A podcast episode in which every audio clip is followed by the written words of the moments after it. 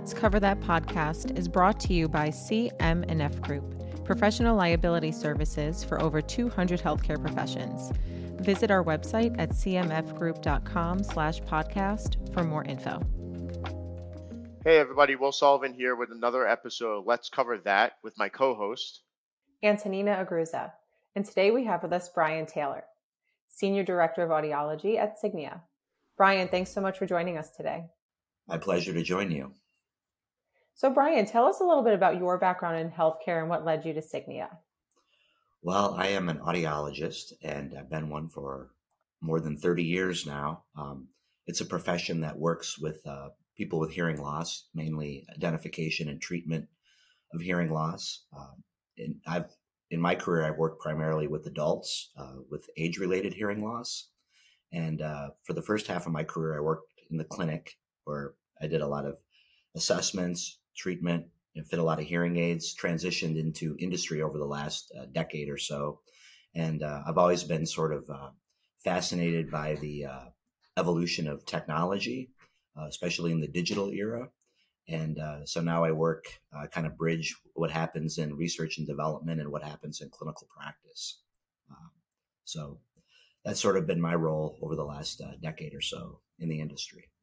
So so Brian, kind of th- that bridge that you're making. So bring us into Signia, like who who are you all, and like what you know what what's the work that you're doing, and how do you differ from what's in the marketplace? Sure. Uh, Signia has been around as a hearing aid manufacturer for more than 50 years. Uh, until seven or eight years ago, it was uh, known as uh, it was a division of Siemens, which I think everyone is familiar with. Uh, for various reasons, uh, Siemens decided to uh, uh, move out of the, the hearing technology industry. Uh, the company was purchased uh, by another group out of Denmark, and now we have the name Signia. Um, and as far as like what we're known for, there's several other manufacturers in this space, as you probably would imagine, that are competing for business. I think what what kind of separates us is we have a uh, a clear uh, devotion to signal processing that helps people in background noise. Um, background noise is the leading uh, problem that people with hearing loss have, and so as a manufacturer of hearing aids, we've devoted a tremendous amount of resources to trying to improve uh, algorithms that help people hear better in background noise, which is the most common problem the biggest challenge. And uh, over time, I think we've really uh, brought to market some really novel and uh, and effective ways to improve speech intelligibility in, in noise. So, Brian, how do you feel that the technology is impacting the healthcare space and driving better patient outcomes? I think that um, it. I think that the technology has, for various reasons, has um, improved um, immensely over the last decade or so. We're not not it's it, just like everything else in the digital world that things happen incrementally, sort of around Moore's law, where you see the doubling of computer capacity and memory every 12 to 18 months. The same thing has kind of happened in the in the hearing aid world.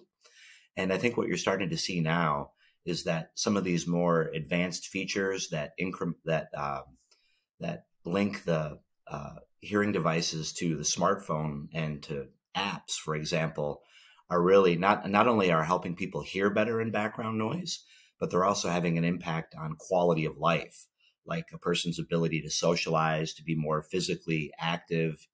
Uh, I think that you're starting to see some real uh, breakthroughs in the way hearing aids, uh, hearing devices writ large are um, helping people uh, just maintain a better overall quality of life as they age. So, Brian, kind of getting into that, when when you're distributing out the hearing aids, the technology that you're doing, how, how's that work with the patient, and and how's that kind of juxtaposed with how you're helping hearing professionals grow in their careers and their businesses? Yeah, well, that's a really that that's a big question because uh, there's some been some pretty monumental changes in the way hearing aids are dispensed and distributed over the last year or so. Uh, so traditionally, uh, hearing aids are a medical device. Uh, they just got the new label of prescription hearing aids in the last six months or so. And a prescription hearing aid needs to be dispensed by a licensed professional, and that license is held by somebody at the the at the state level. Uh, so, in order to dispense hearing aids, you have to be licensed in your state to do so. Um, but in October of last year, a new category of hearing aids was brought to market called over the counter, uh, which are uh, uh, regulated by the FDA. Uh, the intended wearer is somebody with mild to moderate hearing loss, and uh, they can buy the hearing aids without seeing a licensed professional.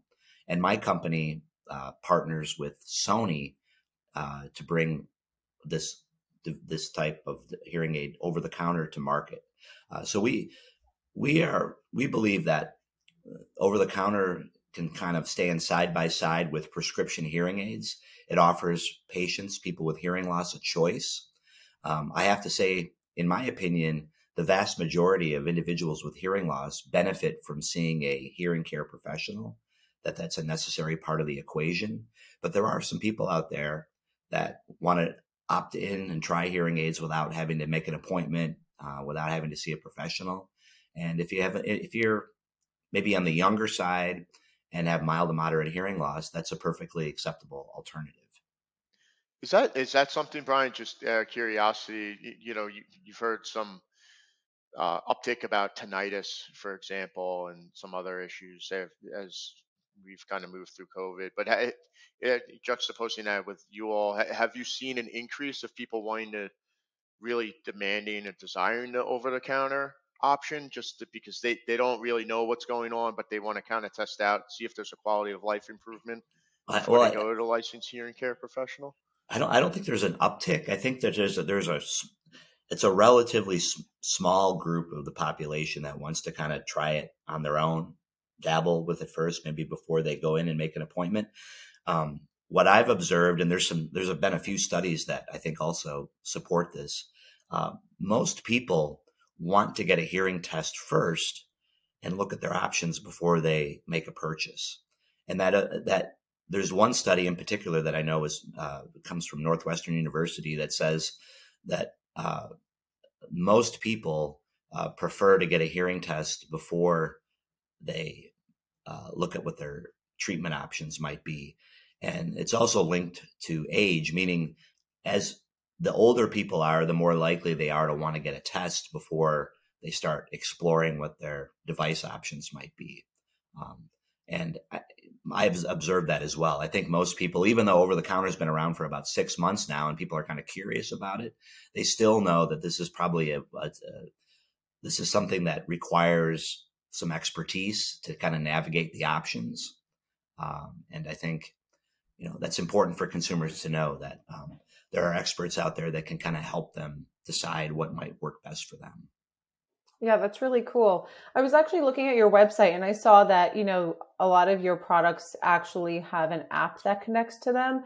So, in the way of, you know, how these new over the counter uh, hearing aids are working, you know, what is the point of the app? Is it just for the patient or does their audiologist or other hearing professional have access to that as well? Well, that's a great question. Let me be really clear. The over the counter hearing aids are made by, are branded with Sony and they don't have they're not nearly as sophisticated as the hearing aids the prescription hearing aids you would buy from a licensed professional so the apps we're talking about really um, only are something that you see with the prescription hearing aids uh, that being said those apps um, re- they do a number of different things um, uh, they allow people to kind of track activity like how many steps they take how much they talk um, and that's really interesting because there's some data out there that would suggest the better when you restore somebody's hearing, they become more socially active. And we can actually monitor that and track that with the how much a person talks. And then how does that work with the hearing care professional? Well, when somebody visits the office or they log in remotely through the internet, they can pull up their hearing profile through the fitting software and they can see how much of a difference maybe better hearing is uh, helping them with physical activity or with just being more interactive in conversation. So the professional plays a role, they can kind of monitor that and say, "Hey, listen, I see you're, you know, you've improved fifty percent uh, over the last six weeks," uh, and they can kind of encourage somebody to do something different or do more of this or that. Um, you can also do fine tuning of the hearing aid uh, through the app. So if you go into a noisy situation and it sounds a little bit sharp, you could go into the app, and uh, it's a great application of artificial intelligence because uh, we have something called Signia Assistant that pools uh, data from thousands of hearing aid wearers, hearing aid wearers that opt in to share on through the app. And it takes all of their data when they fine tuned and it pools it into the cloud. And then the individual, when they want to tune it, uses all of that data from thousands of per, uh, wearers uh, to make decisions about what might be the best adjustment the person can make to help address a problem that they have with the with the devices as far as how they sound. It's amazing. And so when you're when you're out there, you know, you know, uh, selling the different hearing aids, is that going direct to consumer, or you're doing it through the licensed hearing care professionals? And what I just how do you support those professionals? What I just described is through the licensed professional, Signia Assistant, uh, any Signia device is sold through a licensed professional as a prescription or medical grade hearing aid. And that's different than the OTC that we've been talking about. That's a new thing. Yeah. So, so Brian, when you when you talk about kind of partnering in essence with the hearing care professionals, what does that look like? I mean, the, the amount of benefits that you're bringing to scale and and and the market size you all have. How, how's that kind of partnership look for helping the audiologist or licensed hearing care yeah. professional grow their their practice. A lot of them work solo right. and, and yeah. Let me let me try to address other organizations. Yeah, I think that um, I think that it, it's a, it's an interesting relationship, the licensed professional and the hearing aid manufacturer, because one can't do the job without the other. Uh, you know, we require their expertise with every individual they fit with hearing aids, and you know 90 95% of people that have age related hearing loss need uh, at least start with uh, with traditional prescription hearing aids so we work you know the, the two are intricately uh, connected the licensed professional and the manufacturer so we bring i think the expectation with licensed professionals is that we bring incrementally improving technology so every couple of years we launch a new hearing aid platform which is essentially a new microchip inside the hearing aid that might process a little bit faster, might have a better noise floor, might bring some new novel type of processing to help people in noise, a better app.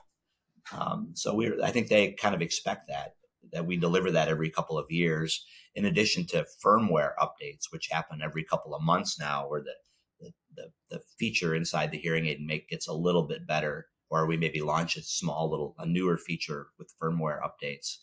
Um, in addition to that, I think they expect because as a manufacturer, excuse me, you sort of have a broad uh, perspective of the market. You can help people with advertising, with uh, helping them understand what what the sort of the trends with consumers might be.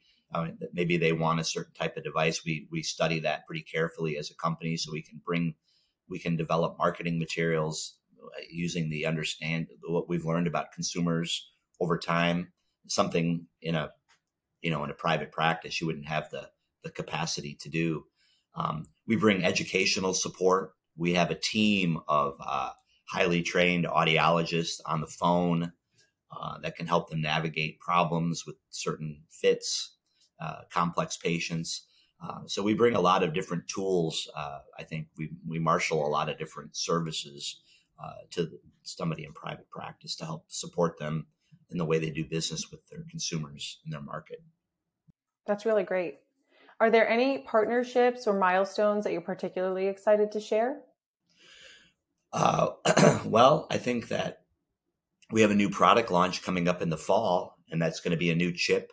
Uh, we have uh, we have this really interesting, novel, uh, clinically proven technology called uh, split band processing. And I don't want to get too much into the details, but um, it's a really interesting and unique way to process uh, and try to uh, to enhance speech in the presence of a lot of background noise. And we have a lot of data that shows that it's uh, incredibly effective at improving what's called the signal to noise ratio. Um, and we have a new version of that coming out in the fall, which is just more sophisticated in how that how it splits the split meaning the sounds from the front are processed differently than sounds from the sides and the back and so we have a more granular approach to that coming out in the fall. Uh, and there's always enhancements to the app. Uh, I think we've we've done a lot of really interesting things around uh, what we call form factors, um, which are uh, the way the, the style of the hearing aid. We have a lot of different approaches or different versions of that. Offers more choices. Um, rechargeable batteries. There's a lot of different options around that, which consumers really like. So uh, lots of innovations every year or so. You can start to see just incremental improvement in all those different areas. That's awesome, Brian. Is, is there anything before we kind of close up with you? Is there anything else you'd like to kind of mention? No, I, I think that if you're a cons- if you're a, a person uh, with hearing loss uh, today, uh, it's never been a better time to be in the market for treatment because there are an incredible amount of options out there.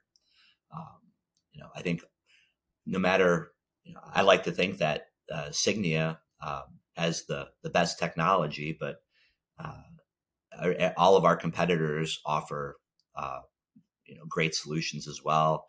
There's a lot of you know nothing, everything on the market now is uh, pretty effective. A lot of different choices when it comes to styles and form factors and signal processing.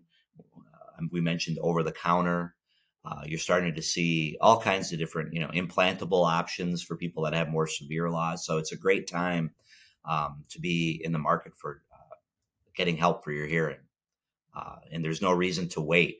There's all kinds of evidence that the sooner you get treatment, uh, the better the outcomes over time, and you can stave off cognitive decline. You can keep keep yourself physically uh, active, mentally sharp, connected with others by uh, pursuing treatment earlier and not waiting.